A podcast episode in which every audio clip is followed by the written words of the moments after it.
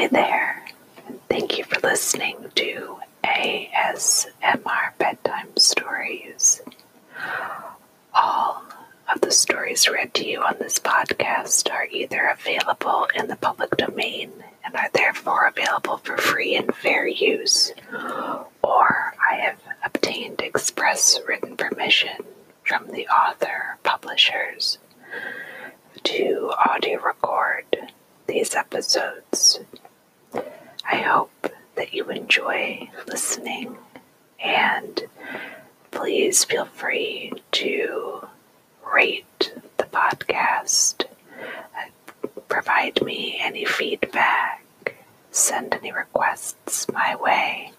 And you can also follow me on Twitter to get updates and interact with me that way. You can find me at ASMR Bedtime Stories, or my handle is bedtime underscore ASMR, and I'd love to hear from you. Good evening. Tonight's bedtime stories are going to be a few of Aesop's fables. Well, actually, because most of them are quite short, I'll probably be able to read you quite a few of them. So I hope that's okay. Eventually, I would like to read all of them to you, so I'm excited to be able to do that for you. Now, if you don't know about Aesop's fables and where they come from, I'm happy to share that with you. As legend has it, storyteller Aesop was a slave who lived in ancient Greece during the 6th century BC.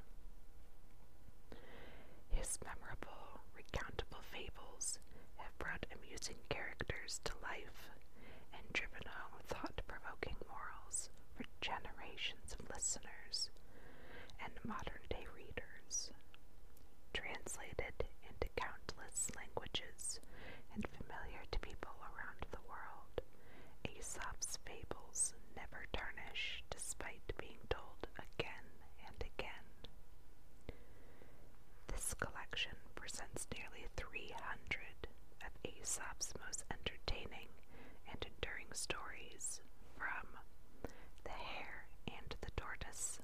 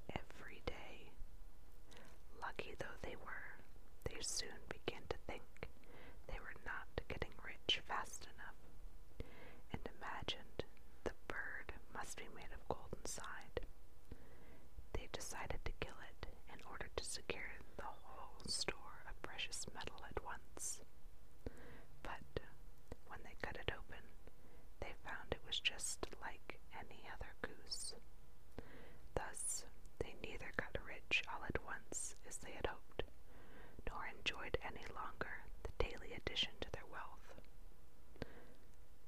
Much once more and loses all. I enjoy the ones that have little morals at the end. The cat and the mice. There was once a house that was overrun with mice. A cat heard of this and said to herself, place for me. And off she went and took up her quarters in the house and caught the mice one by one and ate them. At last the, the mice could stand it no longer, and they determined to take to their holes and stay there. That's awkward, said the cat to herself. The only thing to do is to coax them out by a trick. So she considered a while, and then climbed up the wall and let herself hang down by her hind legs from a peg and pretended to be dead. By and by, a mouse peeped out and saw the cat hanging there. Aha! it cried. You're very clever, madam, no doubt, but you may turn yourself into a bag of meal hanging there if you like, yet you won't catch us coming anywhere near you. This story's moral is if you are wise, you won't be deceived by the innocent airs of those whom you have once found to be dangerous. The mischievous dog. There was once a dog who used to snap at people and bite them without any provocation, and who was a great nuisance to everyone who came to his master's house. So, his master fastened a bell round his neck to warn people of his presence. The dog was very proud of the bell and strutted about, tingling it with immense satisfaction. But an old dog came up to him and said, The fewer airs you give yourself, the better, my friend. You don't think, do you, that your bell was given you as a reward of merit? On the contrary, it is a badge of disgrace. This story is notoriety is often mistaken for fame. The charcoal burner and the fuller. There once was a charcoal burner who lived and worked by himself.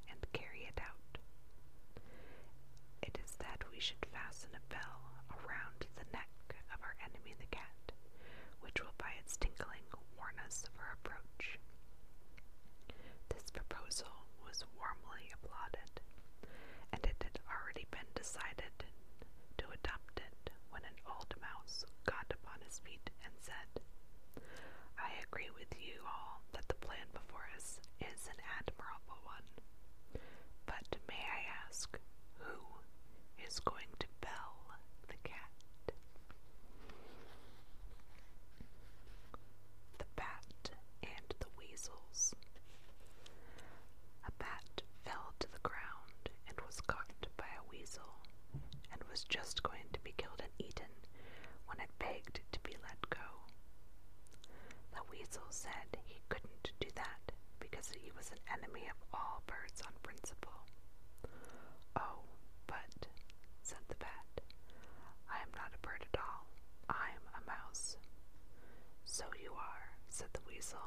now I come to look at you. And he let it go.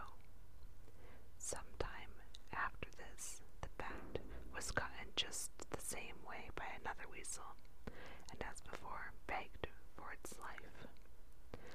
No, said the weasel, I never let a mouse go by any chance. But I'm not a mouse, said the bat. I'm a bird. Why, so you are, said the weasel do let the bat go. The moral of the story is look and see which way the wind blows before you commit yourself. The dog and the sow. A dog and a sow were arguing, and each claimed that its own young ones were finer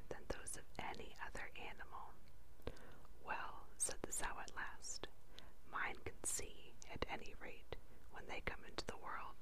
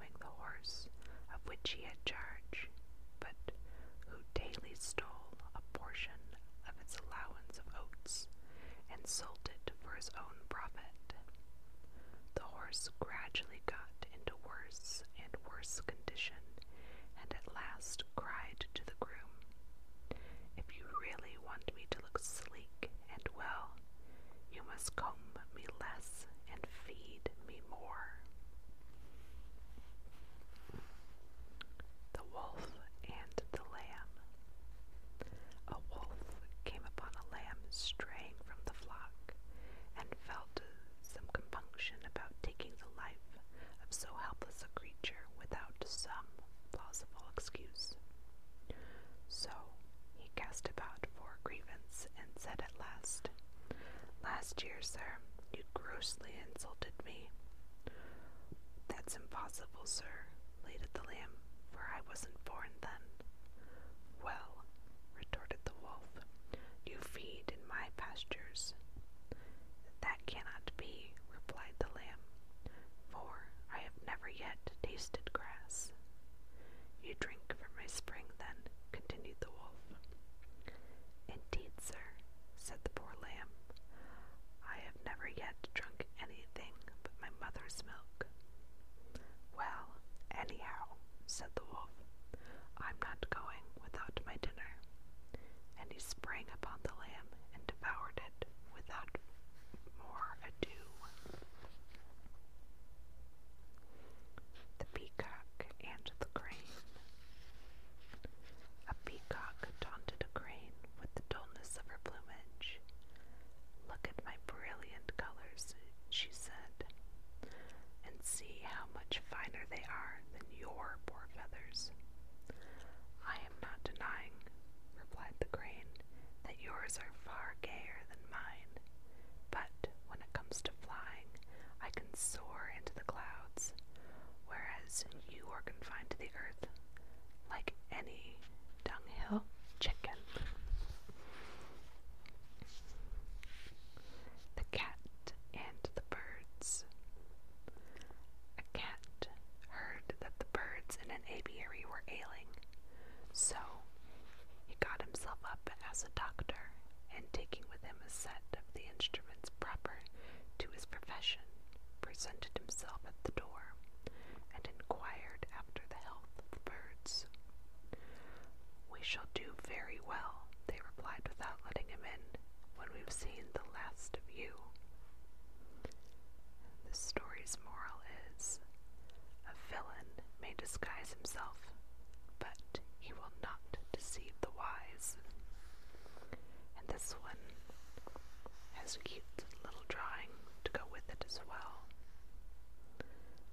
And it's got a cat standing up on his back paws, and he's wearing a large overcoat, and he's got white little gloves on his front paws, and a smart little top hat down over his ears, he's wearing large wire rim glasses and a bow tie, and he's even got on pants and shoes, and it looks like he's carrying a little doctor's case, like the ones that they used to use when they would make house calls back in the day. And he's standing on the front step the bird's house, and they have a very large beaked door knocker that looks like it's in the shape of an eagle's head, and the knocker's perched right there in its beak. But unfortunately for the cat,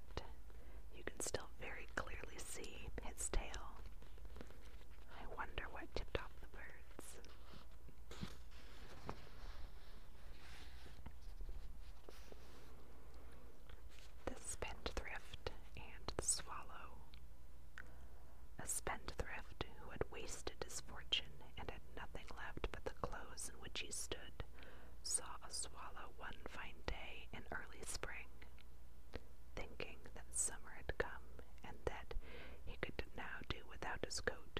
He went and sold it for what it would fetch. A change, however, took place in the weather, and there came a sharp frost which killed the unfortunate swallow. When the spendthrift saw its dead body, he cried, Miserable to you, I am perishing of cold myself.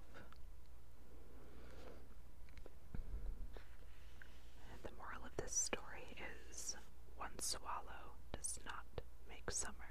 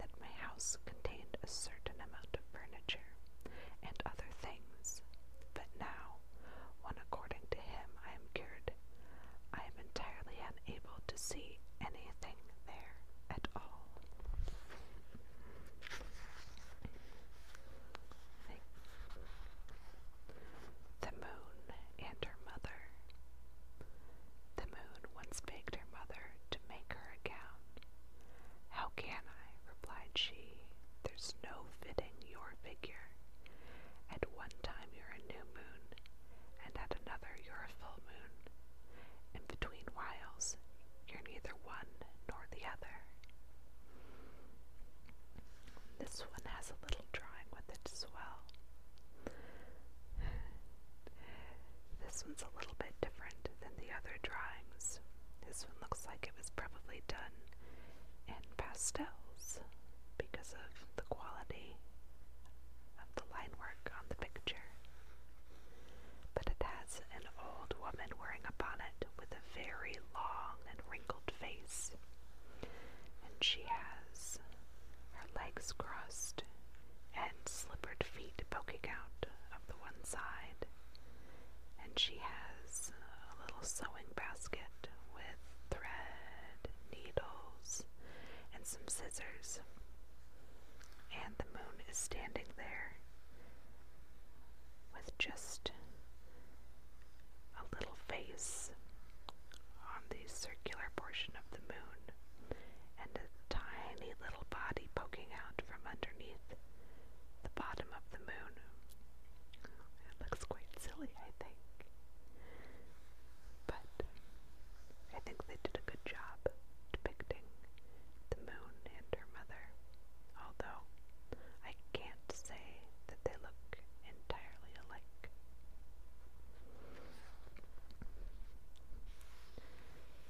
Mercury and the Woodman.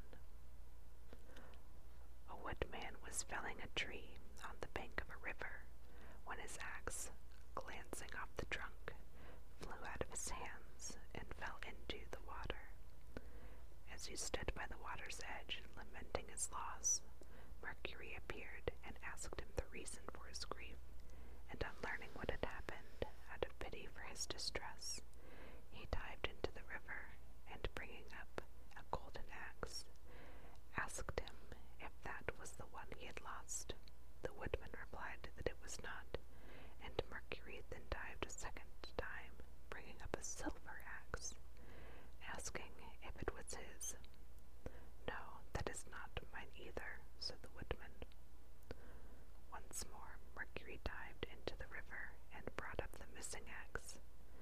The woodman was overjoyed at recovering his property and thanked his benefactor warmly, and the latter was so pleased with his honesty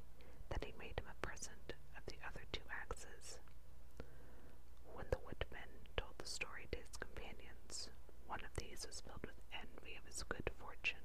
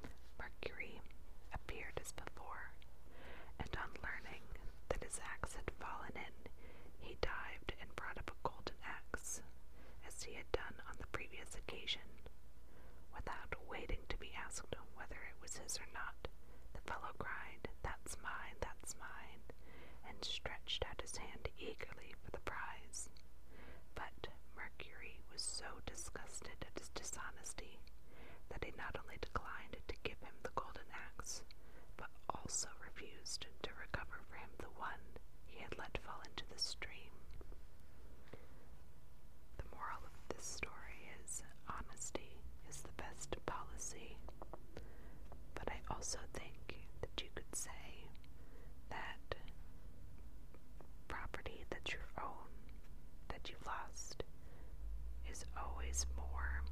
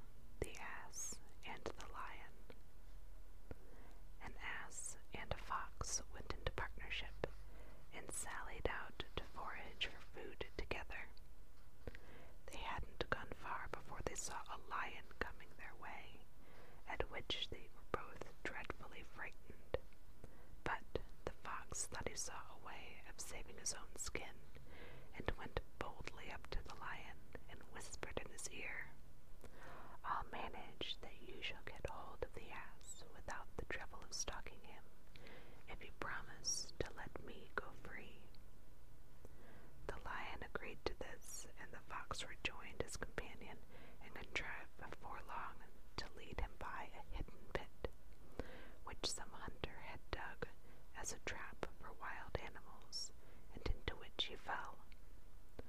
When the lion saw that the ass was safely caught and couldn't get away, it was to the fox that he first turned his attention, and as soon as he finished him off, then at his leisure proceeded to feast upon the ass. The moral of this story is betray a friend, and you'll often yourself. So be good to your friends. The Lion and the Mouse. A lion asleep in his lair was waked up by a mouse running over his face. Losing his temper, he seized it with his paw and was about